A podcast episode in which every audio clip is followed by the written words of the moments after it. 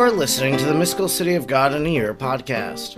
I'm Father Edward Looney, and throughout the year I'm reading and reflecting on the four-volume, over 2,500-page work by the Venerable Maria of Agreda. If you would like to discuss today's readings, you can head on over to Facebook and there find the Mystical City of God in a Year podcast group page, and you'll be able to share your own thoughts and insights with others who are listening and following along. If you would like to support this free podcast, you can do so by sending a tip through Venmo to the handle Mystical City of God. Let us now thank God for the life of Venerable Maria of Agreda. Almighty God, you will that all people know the saving power of Jesus' name. Throughout time, you have sent missionaries to your people who proclaim the good news. We thank you for sending Sor Maria to the Humano people and planting the seeds of the gospel in their heart and in our land. She taught them the good news and prepared them for baptism. We look to her example in holy life and wish to be taught by her today. Sor Maria, teach us how to pray and meditate. Teach us how to imitate the virtues of Our Lady. Teach us the mysteries of our faith. Almighty God, stir aflame in our hearts the same missionary fervor of Sor Maria, so we may be as emboldened as she was to proclaim the gospel of our Lord Jesus Christ, who lives and reigns with you in the unity of the Holy Spirit, God, forever and ever. Amen. Today is day number 349. We are reading from Volume 4, Book 8, Chapter 14, paragraphs 642 to 650. Chapter 14, the wonderful manner in which the Most Blessed Mary celebrated the mysteries of the Incarnation and Nativity of the God-Man, and how she gave thanks for these immense blessings. 642. As the Most Holy Mary was so faithful in smaller things, there can be no doubt that she was faithful in the greater. If she was solicitous and diligent in giving thanks for the minor blessings, certainly she would render the full measure of thanks for the more important benefits conferred by the Most High upon her and the whole human race. Among these, the incarnation of the Eternal Word in the womb of the Most Blessed and Pure Mother takes the first place, for this was the most excellent work and the greatest grace possible to God's infinite power and wisdom in his dealings with men. The joining of the divine essence with the human being and the person of the Word through hypostatic union was the beginning of all the gifts and blessings of the Omnipotent, conferred upon the human as well as upon the angelic nature. This truth is more intelligible when we take into consideration what faith teaches, that the divine wisdom foresaw in eternity the ingratitude of the reprobate and their abuse and waste of the wonderful blessings of the incarnation of the true God, by which he became the teacher, redeemer, and model of all the mortals. 643. Hence, the infinite wisdom marvelously provided that among men there should be someone who could compensate this injustice, and by worthy thanksgiving be the means of placating and satisfying him as far as is possible on the part of human nature. This was done in the first place by the sacred humanity of our Redeemer and Master, Jesus, who is our mediator with the Eternal Father, reconciling to him the whole human race, 1 Timothy 2:5, satisfying for its shortcomings and paying its debts by the superabundance of his merits. However, as the Lord was true God and man, human nature apparently remained a debtor to him unless someone among mere creatures could repay the Redeemer in as far as with the divine grace it was possible to man. This return was made by his own mother and our Queen, since she alone was the secretary of the Great Council and the archive of his mysteries and sacraments. She was the only one who knew, weighed, and thankfully acknowledged it in the measure to be expected from a human being, not united personally with the divinity. She alone supplied a recompense for all the shortcomings and imperfections, and for the total want of gratitude in the children of Adam. She alone knew how and was able to appease and satisfy her divine Son for the unjust behavior of all the mortals in not having received him as the Redeemer and Master, as the true God made man for the salvation of all. 644. The incomprehensible and sacred mystery of the Incarnation the Great Queen kept so constantly present in her memory that she never forgot it, even for an instant.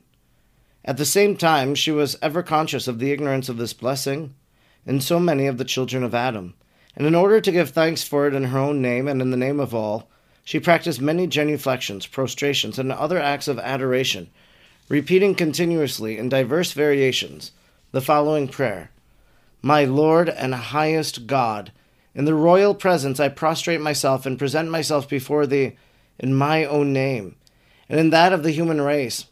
I bless and magnify thee. I confess and adore thee in the mystery of the hypostatic union of the human and divine nature of the eternal Word. If the unfortunate children of Adam are ignorant of this blessing, and if those that know of it fail in giving worthy thanks for it, remember our kindest Lord and Father, that they live in the weak flesh, so full of darkness and passions, and that they cannot come to thee, if thou, in thy loving condescension, dost not draw them on. John 6:44. Pardon, my God, the shortcomings of their weak nature and condition. I, thy slave and vile wormlet of the earth, with all the courtiers of thy glory, give thee thanks for myself and for each one of the mortals in acknowledgment of this blessing. And I beseech thee, O my Son and Lord, from the bottom of my soul, to take up this cause of thy brethren, and obtain for them the forgiveness of thy eternal Father. Favor with thy immense clemency those unfortunates conceived in sin, who do not recognize their own misfortune, and do not know what they are doing, nor what they should do.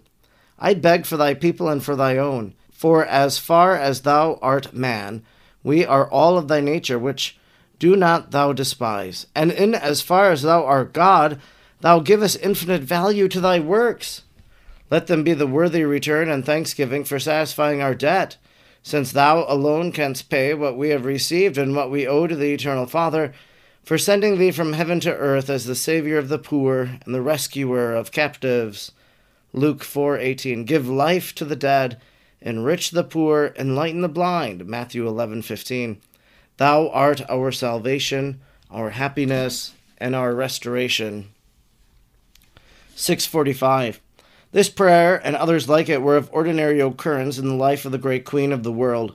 But to her continuous and daily thanksgiving she added other exercises to celebrate the exalted mystery of the Incarnation, especially on the anniversary of the days in which the divine Word assumed flesh in her purest womb, and on these days she was more favored by the Lord than on others. This feast for her lasted not only for 1 day, but for 9, comprising the 9 days before the Feast of the Annunciation, or the 25th of March, during which she prepared herself for this sacrament as described in the beginning of the second part of this history. I have there recorded in 9 chapters the marvels which preceded the Incarnation, and by which the Heavenly Mother was to be worthily prepared for the conception of the Incarnate Word in her sacred and virginal womb. It is necessary here to refer to them and recall them briefly, in order to describe the manner in which she celebrated and renewed her thanksgiving for this highest of marvels and blessings. 646. She commenced the solemnity of the 16th of March in the evening, and during the next 9 days until the 25th of March, she remained in retirement without eating or sleeping. St. John the Evangelist was the only one who came to her, and only in order to minister to her Holy Communion during the 9 days. The Almighty renewed all the favors and blessings which he had conferred upon Mary during those days immediately preceding the Incarnation. With this difference, however, that her Son and our Redeemer now added new ones, for as he was already born of her, he took it upon himself to assist, regale, and favor his most loving and worthy mother in this feast. On the first 6 days of this novena, after the Blessed Mother had passed some hours of the night in her accustomed exercises, the Incarnate Word descended from heaven, refulgent in glory and majesty, and accompanied by myriads of angels, and with them he entered the oratory and showed himself to his most Blessed Mother. 647. The most pious and prudent Mother adored her Son and true God with the humility, veneration, and worship such as she alone in her wisdom knew how to render. Then, by the ministry of the holy angels, she was raised from the earth and placed on the throne at the right hand of her Son, the Lord. There she felt within herself an intimate and ineffable union with the humanity and divinity, by which she was transformed and filled with glory and new divine influences unspeakable to man. In this condition and state, the Lord renewed in her the marvels of the 9 days before the Incarnation, in order in which they had then occurred, and to these he added other favors and admirable effects, conformable to the state attained since then both by himself and his Blessed Mother. Although the habitual science of all things was already preserved in her, yet on such occasions her knowledge was enhanced by a new intelligence and divine light, which enabled her to apply and exercise her knowledge with greater insight and with more powerful effect. 648. On the first of these 9 days were shown her all the works performed by God on the first day of the creation of the world, the order and mode of their creation, the heaven and the earth, and the abysses with their length, breadth, and depth, the light and darkness, their separation, and all the conditions, changes, and qualities of these material and visible things. Of the invisible things she saw the creation of the angels, all their species and perfections, their perseverance in grace, the strife between the obedient and the disobedient, the fall of the apostates and the confirmation of the others in grace, and all the other mysteries which Moses includes in the works of the first day. Genesis 1:1. She recognized likewise the intentions of the Almighty in the creation of these and other things, namely to communicate and to manifest His divinity, so that all these angels and men, according to their faculties, might know and praise Him in them. And lest the renewal of this knowledge be fruitless, in the most prudent mother, her divine Son said to her, "My mother and my dove, I gave thee knowledge of all these works of my infinite power, in order to manifest to thee my greatness before assuming flesh in thy virginal womb. And I renew it in thee now, in order to confirm in thee thy possession and dominion over the angels, the heavens, the earth, the light, and the darkness, all of which shall serve and obey thee as my mother, and in order to afford thee an occasion worthily to thank and praise the Eternal Father for the blessings of creation, which men do not know how to appreciate." 649. The great Queen faithfully responded to this will of the Lord, and satisfied for the indebtedness of mankind in its entirety, giving thanks in her own name and in that of all men for these incomparable blessings. In these exercises, and in other mysterious ones, she passed the day until the Lord returned to heaven. On the second day at midnight, the Lord again descended in the same manner, and recalled in the Heavenly Mother the knowledge of the works of the second day of creation, how in the midst of the waters was formed the firmament dividing the one from the other, the number of the heavens, their harmonious arrangement, nature and qualities, their greatness and beauty. All this she knew with infallible certainty, just as they came into being without admixture of mere opinions. She knew also what were the views of the learned and of authors. On the third day was refreshed in her the knowledge of what is indicated in the Scriptures for the third day of creation, that the Lord congregated the waters upon the earth and formed the sea and the dry land, and how the dry land, upon the command of its Creator, immediately produced plants, herbs, trees, and other things for its beauty and adornment. She knew the nature and qualities of all these plants, and the manner in which they are useful or hurtful to man. On the fourth day, she recognized particularly the formation of the sun, the moon, and the stars of heaven, their material, their form, properties, influences, and all their movements, dividing the time into seasons, days, and years. Genesis 1:14. On the fifth day was manifested to her the creation and the generation of the birds of the air, of the fishes of the sea, how in the beginning they were formed of the waters, and how these animals afterwards were reproduced and propagated, how many were the species, the conditions and faculties of the animals of the land and the sea. On the sixth day she received new enlightenment and insight into the creation of man, and the terminus of all the material creatures, and an understanding of his exquisite and harmonious nature, as a recapitulation of all the rest of the world to the creatures. She comprehended also the mystery of the Incarnation, which was the end and purpose of his creation. And she possessed the other secrets of the divine wisdom hidden in this, and the other works testifying to his infinite greatness and majesty. 650. On each of these days, the great Queen composed a special hymn of praise to the Creator, for the works performed in the corresponding day of creation, and for the mysteries made known to her.